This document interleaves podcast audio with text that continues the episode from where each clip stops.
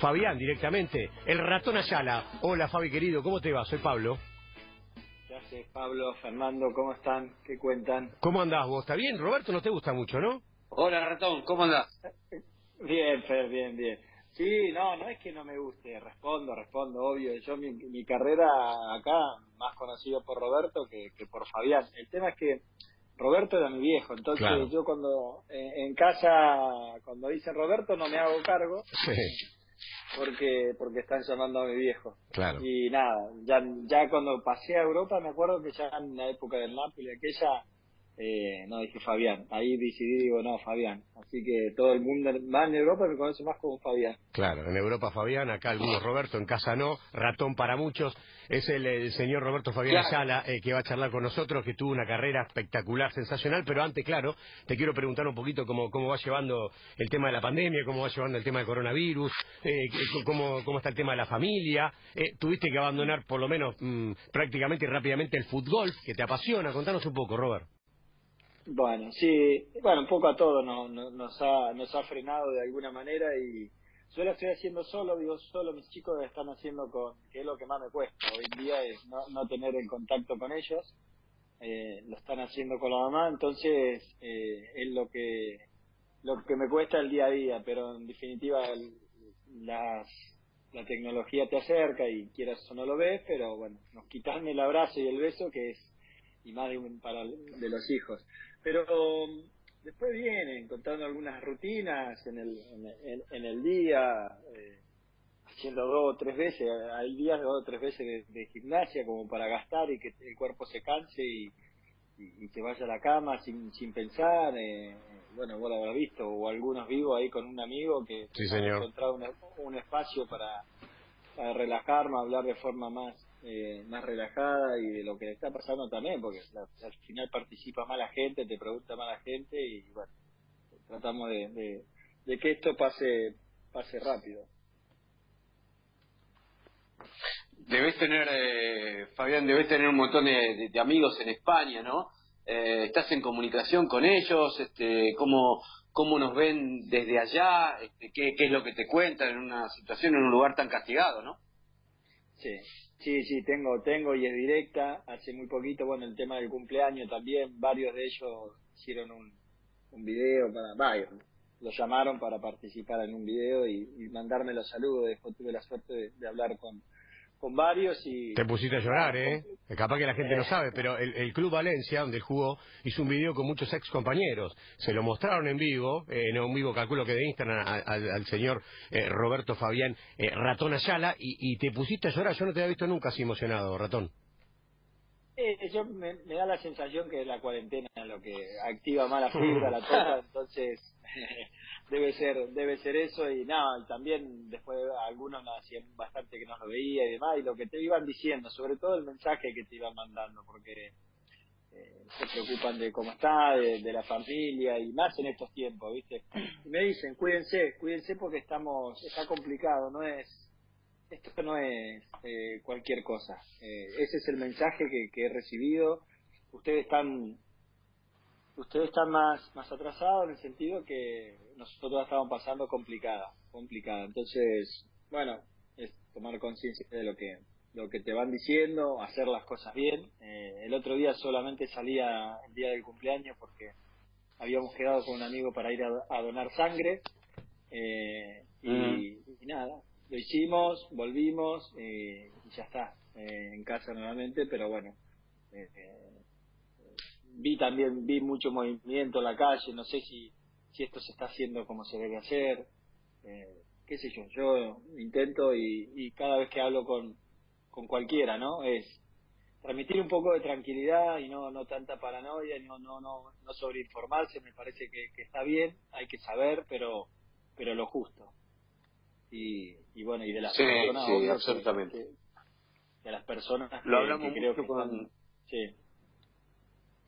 No, Sí, perdón, pero, pero lo hablamos mucho con los chicos, esto de saber lo que tenemos que saber y no, no estar todo el tiempo con las noticias, con las informaciones, con los números y cuántos soy, este, cuántos hoy, cuántos ayer, cuántos mañana y y de Italia, de España, porque en definitiva no, abruma y, te termina este, comiendo comiendo demasiado la cabeza. Yo te quería preguntar, ¿en qué, en qué momento te agarró esto de, de, la pandemia y del aislamiento y la cuarentena? ¿Qué, estabas haciendo antes de esto? Bueno, no, estábamos ya entusiasmados para eh, unas ganas tremendas de, empezar marzo, primera fecha de eliminatoria. O sea que la cabeza estaba preparando preparando esos dos partidos. Después, obvio, el tema de la Copa América, que ya está, que, pasará para el otro año. Eh, y, nada, creo que nos agarraban un, en un lindo, un lindo momento. La, la, gente estaba entusiasmada, los amistosos dentro de una manera habían salido de todo bien. Y bueno, con, con esas ganas de, de empezar una, una competición importante para nosotros. Fabián, ¿cómo estás? Delfina te habla. Eh, te digo Fabián porque así no me da para decirte ratón todavía porque no nos conocemos, ¿no? Eh, ¿Estás viviendo en casa, en departamento? ¿Te sentís como encerrado? ¿Te, podés, eh, ¿Tenés así alguna linda vista? ¿Cómo, ¿Cómo estás ahora? ¿Qué tal, Delfina? Buen día.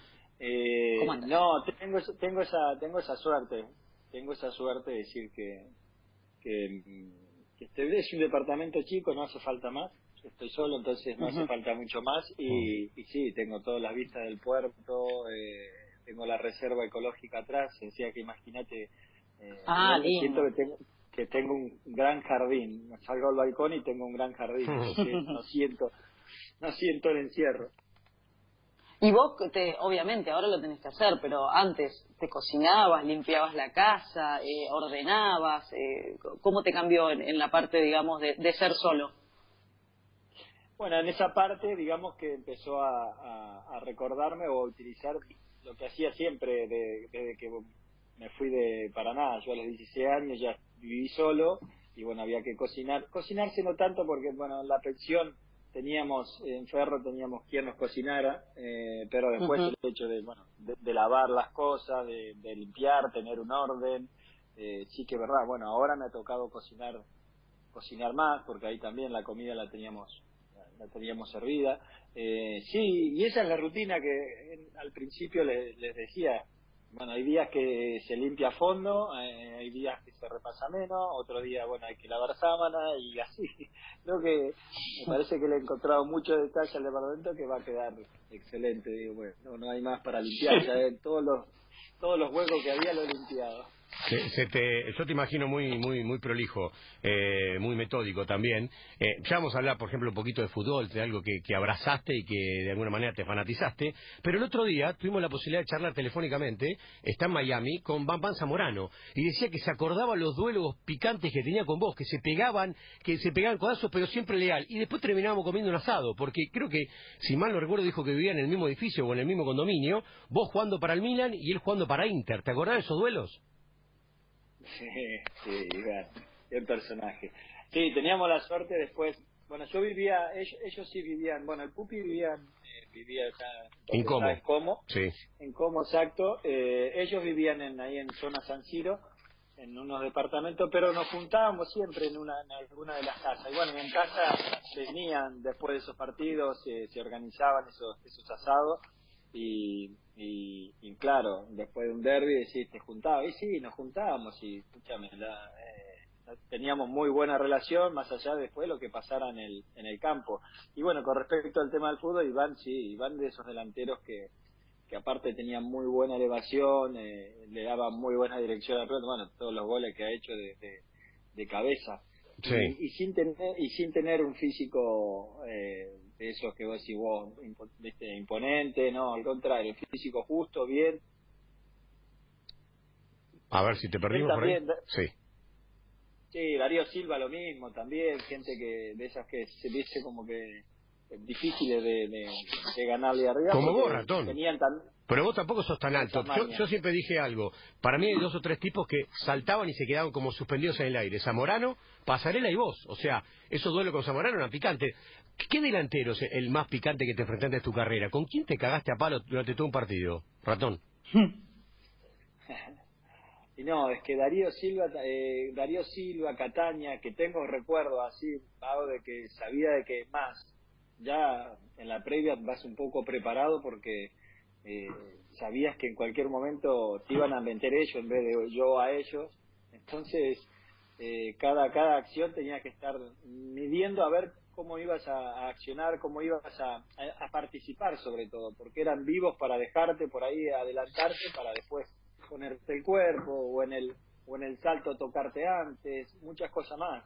Eh, pero eso es eh, en cuanto al en lo físico, pero después en lo técnico yo marqué siempre eh, me, no es que costó, sino que era un placer y poder enfrentarlo porque creo que te hace mejor defensor era Ronaldo. Hmm. Eh, el delantero me parece de los completos donde claro. Este, tenía él se manejaba bien, obvio que con espacio por su velocidad, pero en los cortos también porque te definía con derecha o con izquierda, no tenía problemas.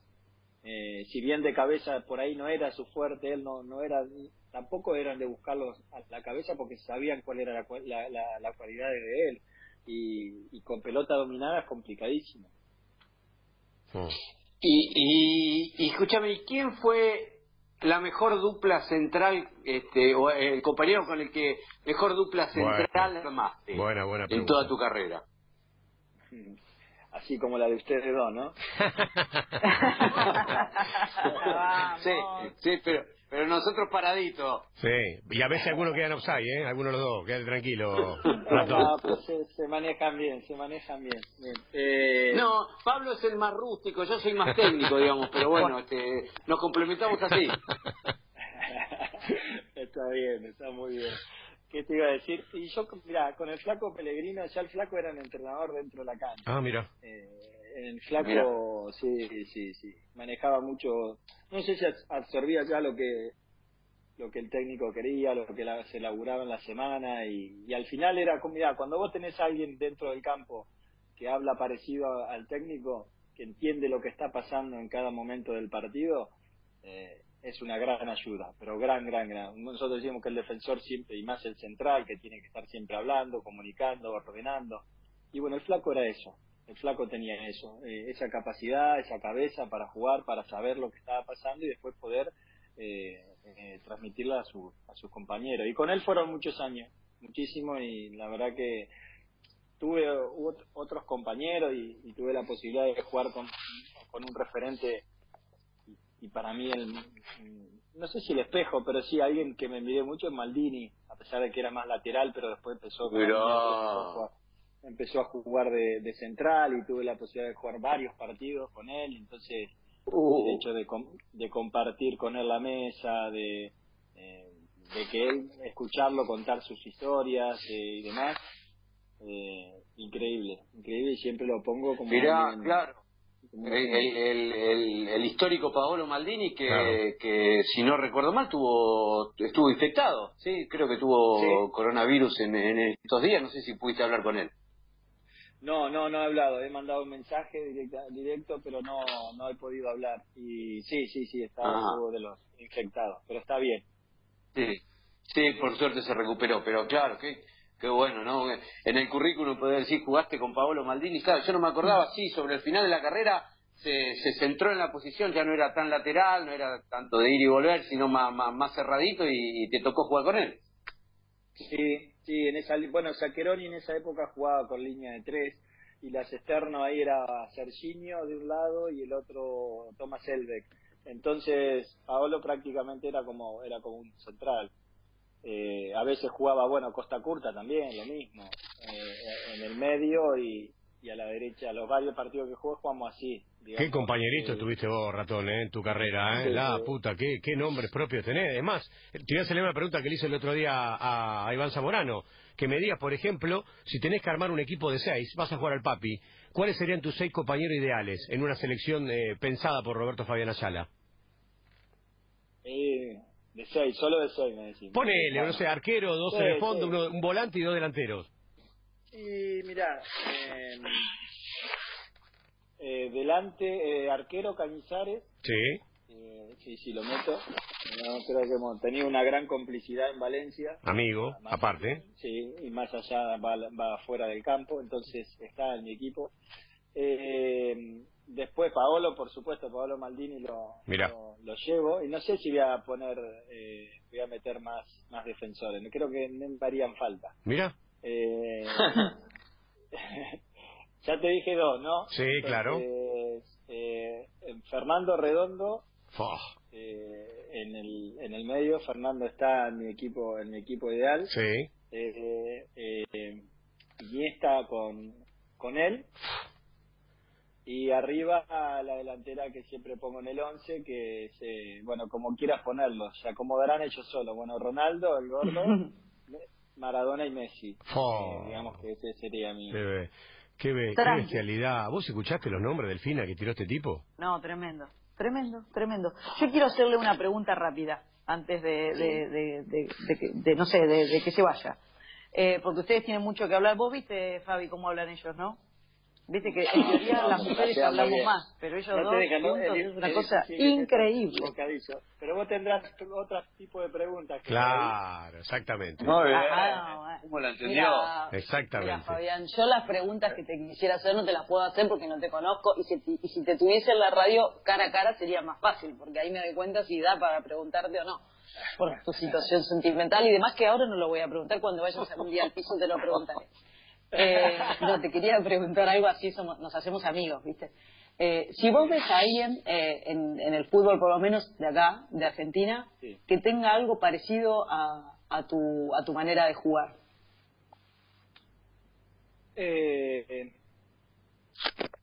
yo creo que cada, cada uno va, va, tiene características y termina siendo un futbolista y formándose y, y es propia, pero así por lo bajo Rojas por ejemplo es un es un jugador es un defensor que, que, tiene por ahí el paraguayo de River sí sí sí que lo ves por por digo por me pareció rápido yo que yo me veía de esa manera yo me sentía así no es tan alto claro. va muy bien va muy bien de cabeza evidentemente. Está bien eh tiene un tiene un montón un montón para todavía para para para mejorar y, y ya está y lo está haciendo ya está por lo menos se ha ganado de ahora ponerse la camiseta de titular y no la alargado, entonces eso eso marca y, hay características de él en las cuales podría llegar a verme reflejado, pero al final somos todos mm, diferentes, diferentes porque bueno tomamos vamos tomando conceptos, vamos eh, siendo nosotros mismos, entonces pero sí en características de, de, juego, la velocidad y, el buen salto.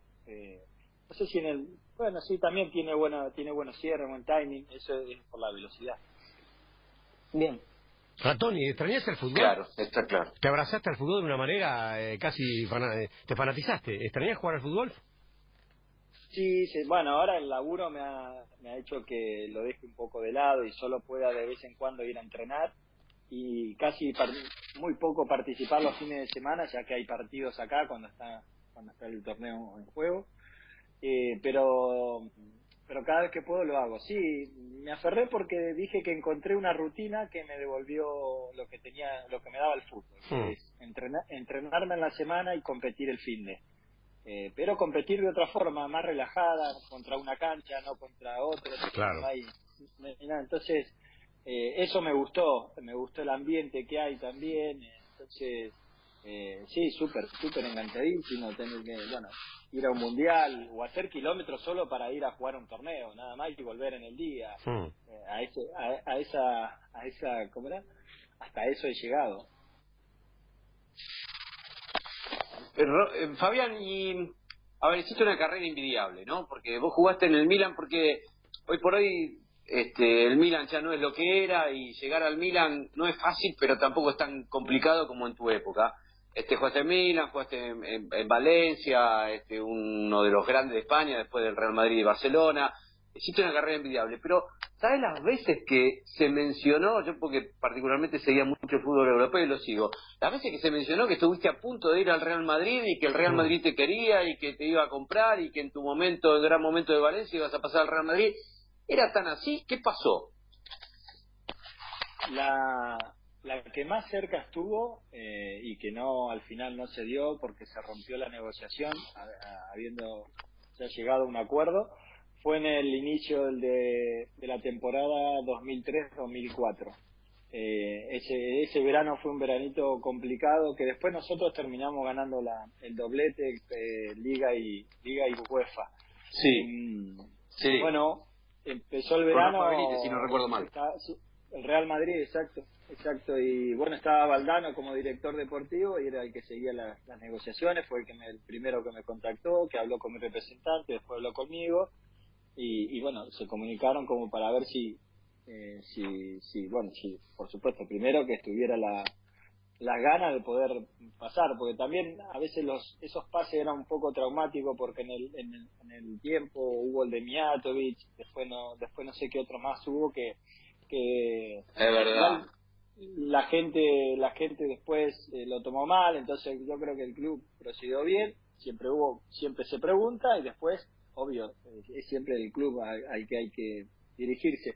Y nada, en ese momento llegaron al acuerdo, en, en, llegaron al acuerdo en el monto que y, Valencia le pide a Eto, eh, además del monto que, que, ya habían acordado. Entonces ahí el Real Madrid decidió que no, de romper negociaciones y bueno, fue un año complicado, pues yo le había dicho a la gente del Valencia que quería ir. Me gustaría dar ese paso, se lo había comentado, fue, fue complicado porque hubo enojos y demás, pero al final, mira, eh, Llorente, que era en ese caso el, en ese momento el presidente, bueno, le dio la razón, o sea, el tiempo que es, yo me quedé y, mm. bueno, tampoco es que ganamos la liga porque me quedé yo, pero bueno, sí que al final, al final, al final del año eh, pudimos festejar y, y tener un gran, gran año para el club que es, yo creo que inolvidable. Qué carrerón que hiciste, qué carrerón que hiciste, la verdad envidiable, eh, eh, ratón, eh, es espectacular. nos pasamos unos minutitos del informativo de la hora 11, pero tengo que cerrar esta charla con vos, preguntándote cómo, cómo está la selección argentina, cómo es el circo Scaloni, independientemente de lo que está pasando con el corona y de este parate, ¿cómo lo ves vos en general?